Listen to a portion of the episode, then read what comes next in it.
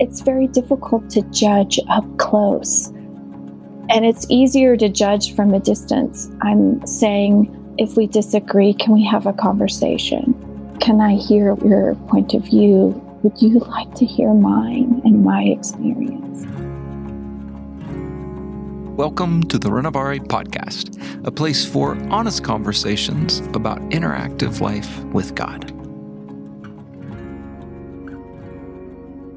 I'm Nathan Foster, and my guest today is Dr. Lacey Borgo. Lacey's a spiritual director, teacher, and author of the book Spiritual Conversations with Children, Listening to God Together. She also teaches in the Renovaré Institute. I'm finding many of my conversations with folks these days often bring us to this sort of pause, a space where we mutually confess we don't really know what's going on in our world. It comes with this tone and look of bewilderment and exhaustion. And ultimately, we find ourselves concluding it's just a strange time in history to be living through. People are struggling in a number of different ways. I thought it might be helpful to check in with Lacey and see if she had a helpful word for us, maybe a little encouragement on the importance of prayer and play. Lacey, I've been noticing lately that a lot of folks are struggling, and I had this sneaking suspicion that you might have something helpful to say to folks. So do you? Do I have something helpful to say to folks who are struggling? Me too. Maybe I could say that. You're not alone. There's a wonderful Quaker phrase called, that's holding center, meaning that we're noticing that we are deepening in Christ and that we are stable, but the storm is raging around us. It's a unique storm and has been for you guys. Can you share a little about that with Doug and such? Yeah, I'm married to an emergency room physician. He serves our community and our local hospital. And so that's meant that since March, we've had a unique experience. Well, actually not unique, worldwide. There's lots of healthcare workers who've had this experience of what it looks like to weather this storm with this second, third, I don't know what they're calling this new increase in COVID cases. We've had to really reconsider what our faithfulness looks like in this season. And so Doug and I, we're not sleeping in the same bed. We're all living in the same house. He has so far declined to sleep in the greenhouse. And I'm sleeping on a blow-up mattress in the living room. Yeah. And it's been hard for our youngest daughter is still at home with us. It's been very difficult for her. What's her struggle been?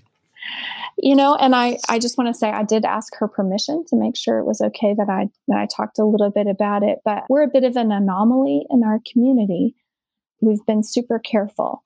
We live next door to my parents, and we just want to be super careful. So lots of the adults, we've always had this belief that it takes a whole lot of people to raise children, but we just don't have it all.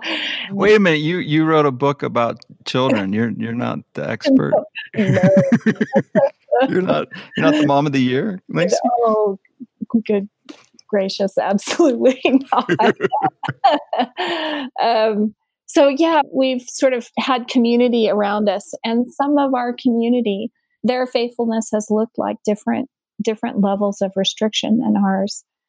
And so that's brought up big conversations in our house in a really vulnerable act. Again, I have asked her permission. She said, Mom, all of these adults that have had spoken into my life all of these years, many of them don't have the same level of attention to this as you and Dad do. She said, I'm wondering if you and Dad are crazy. And I was really grateful that she could give me her really true feelings, how she feels about this. Mm-hmm. And I felt really isolated and alone. What do you say? I think, one, lots of people are feeling this, and lots of teenagers are feeling this. If we think of Dallas Willard's different dimensions of the person that he talks about, and one is social context. Well, the main way that adolescents, one of the main dimensions of the self that they're engaging is their social context. And so they, in this season, have not had that, or they've had it in different ways, and that's created a loss within them. And for sure, they're feeling that. And so I could hear that in her conversation with me. And I needed to be able to, in that moment, we were driving, which is a great place, can I say, to talk to the teen, is to give them some space. And, you know, as long as you can keep it on the road, it's a good place that they feel free to talk. And I felt really grateful that she could talk to us about it. I felt like it was our faithfulness to continue in the path, what looks like for us to love our neighbor well, which means that she can't do all the social things that she's wanted to do and is so conditioned to doing.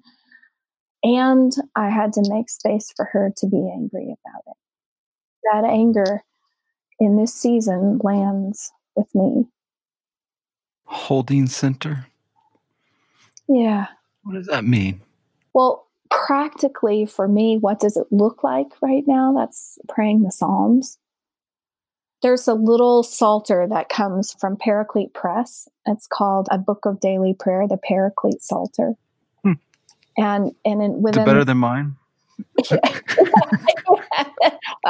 Well, what it does is it has you read that throughout the different times of the day. So you have morning, afternoon, evening, as well as the daily office. And you read through the whole Psalter. And what I really like about it is that it includes the lamenting Psalms. And so part of the way that I've been able to hold center is by praying those lamenting Psalms. So that anger that gets pushed on me as a parent, which it happens, is I can funnel that into the lamenting Psalms. And to God, who can handle that? The weight of teenage frustration and anger, honestly, I'm certainly no mother of the year. It's too much for me to bear. I can funnel it through these lamenting Psalms into God, and God can handle it. That's right. It's worth noting that God allowed certain Psalms in there. Oh, yeah. And can I just tell you, they're not pretty. One of the other pieces that where we're having these conversations of consequence in our home too is that healthcare workers are exhausted. When their colleagues get sick, you know, they're taking on extra shifts. Their shifts are longer in order to take care of patients. At our tiny hospital, the second COVID wing has opened up. The ICU is filling. So healthcare workers are dealing with their own anxiety and their own faithfulness. You know, they came into this profession wanting to help people. And often in our communities, different levels of people's discernment around this can really tick away at their sense of feeling united. So, you know, that they are all in this together, they can feel like that they're fractured from their community. And that can weigh heavy on them. I remember sitting in a faculty meeting once, and they were talking about bringing the faculty and staff together and kind of building, you know, some sort of community. And my friend was a history professor, and his specialty was in World War II. He just kind of leans over and he, you know, says, well, we need an enemy. That's how you bring people together. There's a common enemy, you know, and he was being somewhat, you know, serious. So what's confused me is I thought at the beginning of the pandemic and some of these things that what we would see was a little of what it seemed like happened during World War II. We're in this together and buying bonds and let's, you know, save flour or whatever to kind of help the cause. And it's really confused me in a sense how that's not happened. And it does seem that some of the greatest divisions are among Christian folks. And, you know, what does church look like and how do we, and then the interactions with each other have not been good and been really, really destructive. So I wonder if you had any thoughts about that or any potential ways to move forward or we can move forward. Mm. I think that our experience as a family that has a healthcare worker, as a main member of our family, has implications for the division that maybe we feel as a nation. I wonder if Christians could see healthcare workers as fellow human beings who long to have encounters with Christ, even if they can't really verbally articulate that. And the quote keeps coming to mind that we cannot proclaim the good news and be the bad news. So what would it look like, church, to be the good news to healthcare workers? And I think that's a faithful question maybe that we could all live with. What would it look like? Because nurses and techs and doctors and all the folks who are protecting us, who are working long hours, they're watching. And we can say lots of things. In fact, we write them on posters and we walk them in the streets. But who we are, that speaks louder than anything else. And I think the next sort of group of people that I have the honor of listening to, and I mean it, honor, incredible honor, are pastors and educators. And I get to accompany them in spiritual direction. And they're also experiencing incredible divisiveness, depending on what the decisions that are being made. They're meeting resistance on all sides.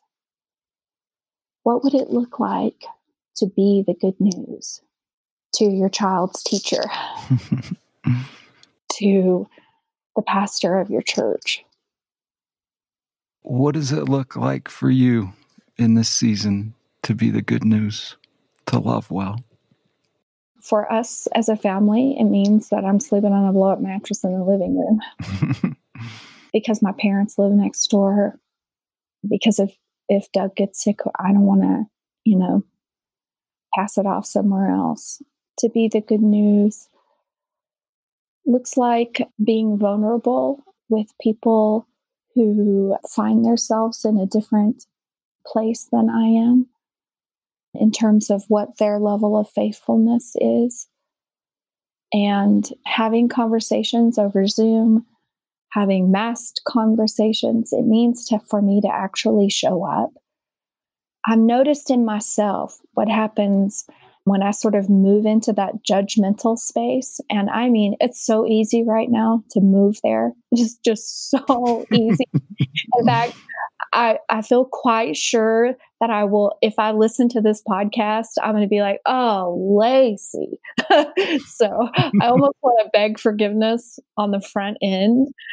But when I notice that I'm moving into that judgmental space, I know that I have moved away from the person in front of me. It's very difficult to judge up close. And it's easier to judge from a distance. So, I'm saying, if we disagree, can we have a conversation?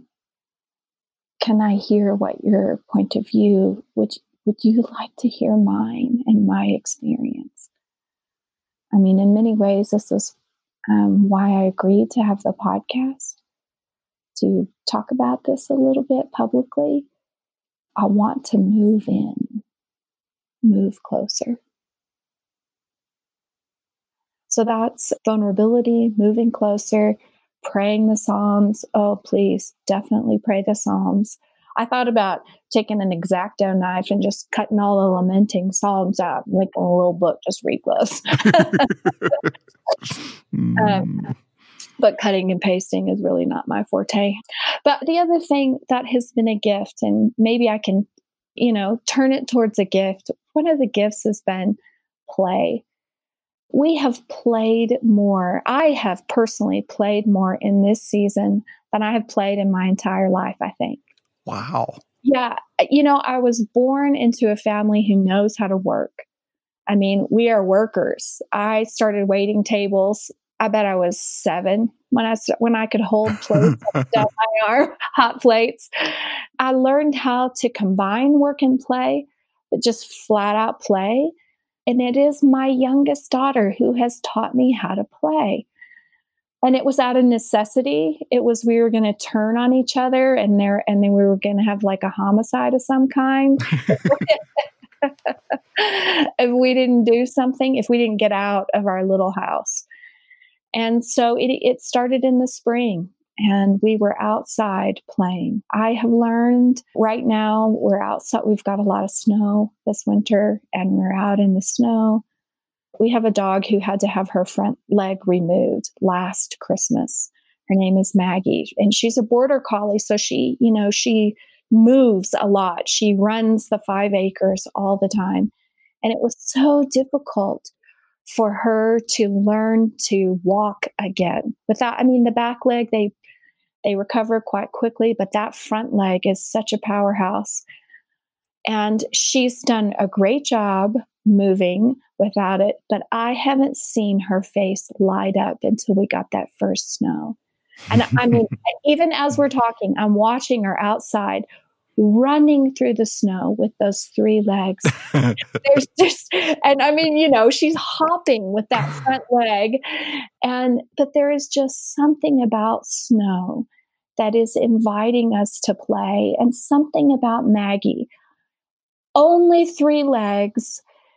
She had cancer. We don't know how much longer we're going to have her with us, but just seeing that playfulness, she puts her nose underneath the snow and throws it up over her back. She kind of burrows down underneath it. She kicks it with her back legs. And it's just really inviting me to play. Mm-hmm.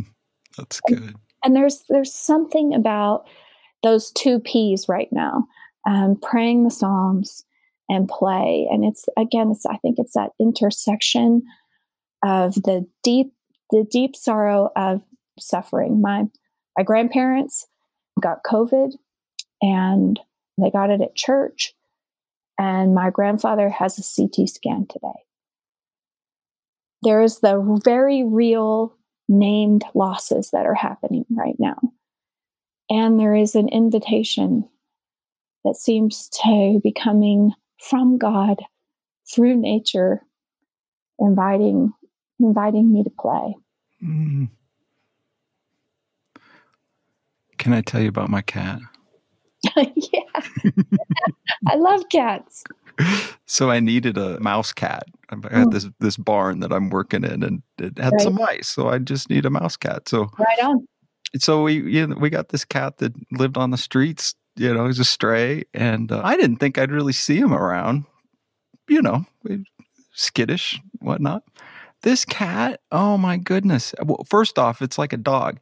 He follows me. Like when I take walks, he walks with me, and his little tail drags in the snow, and he's just the most loving cat. And it has felt like play, me and this cat. Like we walk around together, and I'm doing things around the yard. And it just has felt like this little companion that God has given me in the midst of this. So many adults struggle with play, self-included. Is there any word that you might give to people who hear you say play and they kind of, yes, but I don't know how to do that? Yeah. First of all, think back to when you were a child. What did you do when you were very young that you really enjoyed? Play can involve like a glorious loss of time. So when did you lose track of time and what did you do? Did it have something to do with being outside? Did it have something to do with creating something? Did you lose track of time as you were creating something? Did it have to do with telling jokes? You know, as my grandparents have suffered from COVID the last couple of weeks, this is my grandparents that are the funniest. I learned to tell my first jokes from this grandmother and in her deli on 42nd Street in Odessa, Texas. I learned to laugh with her. She's hysterical. So we've been talking about all the different jokes that we used to tell and the funny things that happened as we worked in restaurants together over the years. So are there some things that you used to do with people that you love, that you lost track of time, that gave you that sense of being connected with someone bigger than yourself? I love this phrase, glorious loss of time.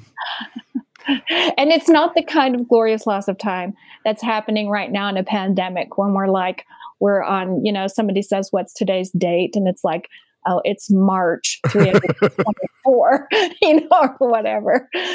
That's where you forget. You forget that you're bound to a clock, right? And just oh my goodness, it's 2 a.m. Wow. Yeah, exactly. Exactly. So I am very uncoordinated. I have like low level coordination.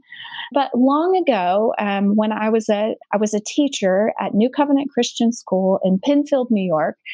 And at this charismatic Christian school in chapel, Wednesday chapels, the kids danced. And I come from a Baptist tradition. And no, adults don't even dance. Nobody's dancing.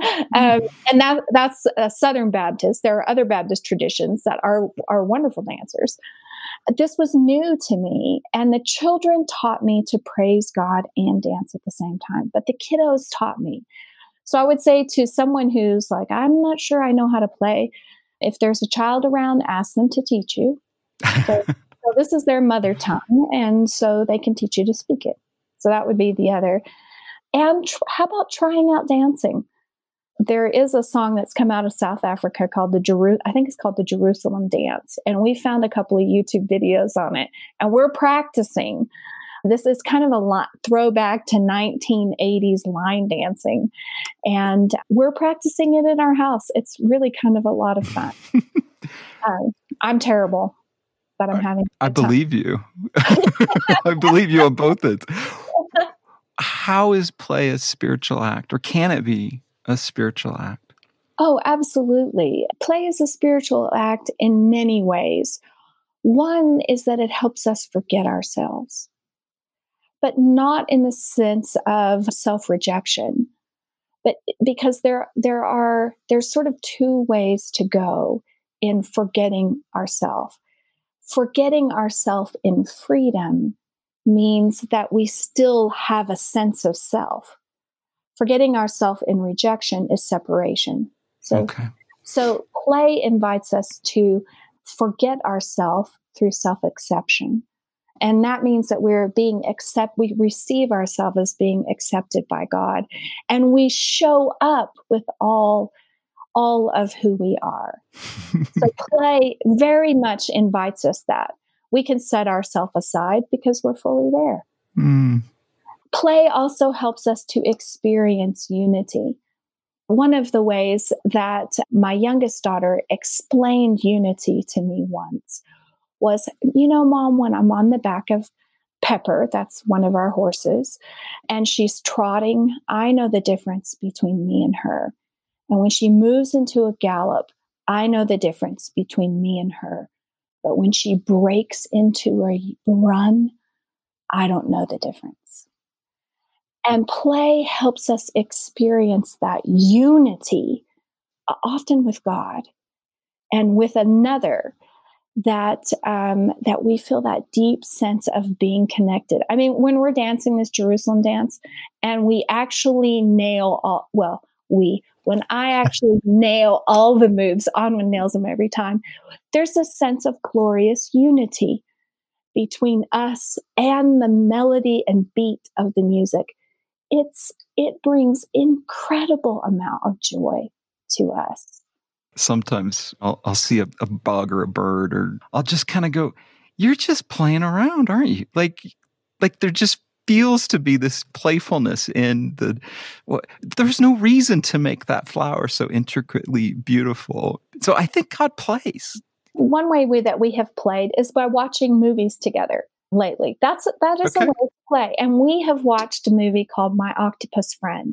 Oh, I saw that. So good. And he talks about octopus and how this particular octopus plays. So animals do play. And one of the things that I think play does for us as a spiritual practice as well is it opens us to be learners. I mean, when we have a sense of play, we are not trying to get things perfectly spot on. I mean, our inner compulsion for failure takes a break. And we can learn more. So if we have this sense of play in our lives, then our inner compulsion around getting things exactly right. And I mean, that's true right now in the pandemic. For us as a family with a healthcare worker, we can have an inner compulsion, like, where's our mask?